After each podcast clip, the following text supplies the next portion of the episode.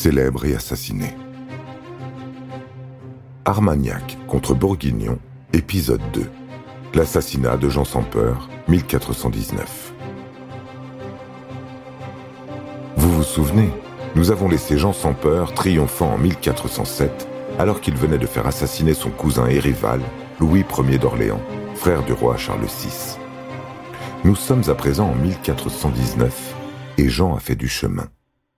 Le malheureux Charles VI, qu'on surnomme désormais le fou roi, règne depuis 39 ans. Ses crises de folie poussent le cousin Jean à vouloir s'emparer du trône.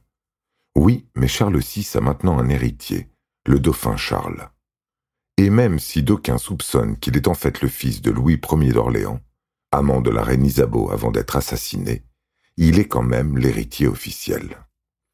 Les Armagnacs qui soutiennent le jeune dauphin de 16 ans veulent venger l'assassinat de Louis d'Orléans 12 ans plus tôt. Ils convainquent le dauphin de fomenter celui du duc de Bourgogne. Ils n'ont pas fort à faire car le jeune Charles déteste son oncle. Les Bourguignons ont en effet envahi Paris et l'ont menacé.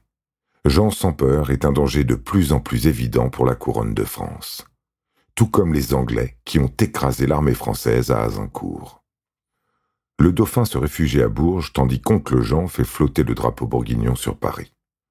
Le royaume est réduit à peau de chagrin, avec un roi fou et un dauphin en exil. Pour tenter de redresser la situation, celui-ci doit entre deux mots choisir le moindre. Il décide donc apparemment de faire alliance avec Jean sans peur pour faire bouter les Anglais hors de France. En 1419, ils se rencontrent et signent le traité de Pouilly-le-Fort, dit la paix du Ponceau. Un Tédéum célèbre à Paris leur prochaine réconciliation. C'est aller vite en besogne car les Anglais menacent. On s'occupe donc d'abord du plus grand des deux périls, à savoir les envahisseurs, avant de convenir à une rencontre sur le pont qui traverse Lyon à Montreux.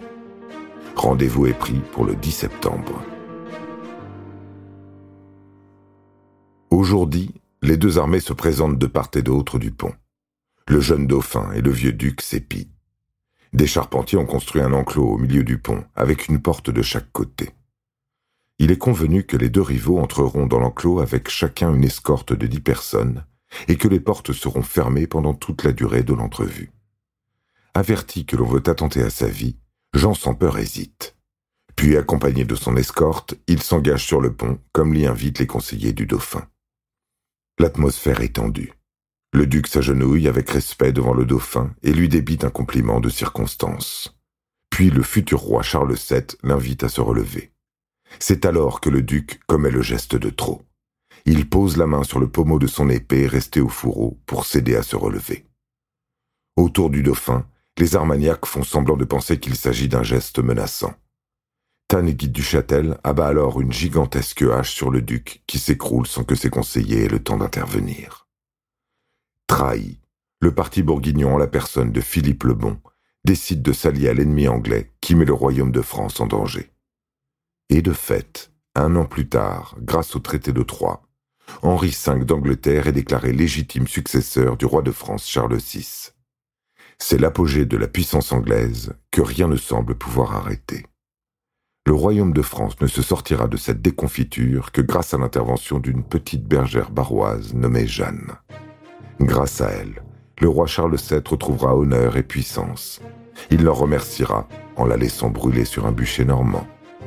La morale de cette histoire est qu'il ne faut jamais faire confiance à un roi de France.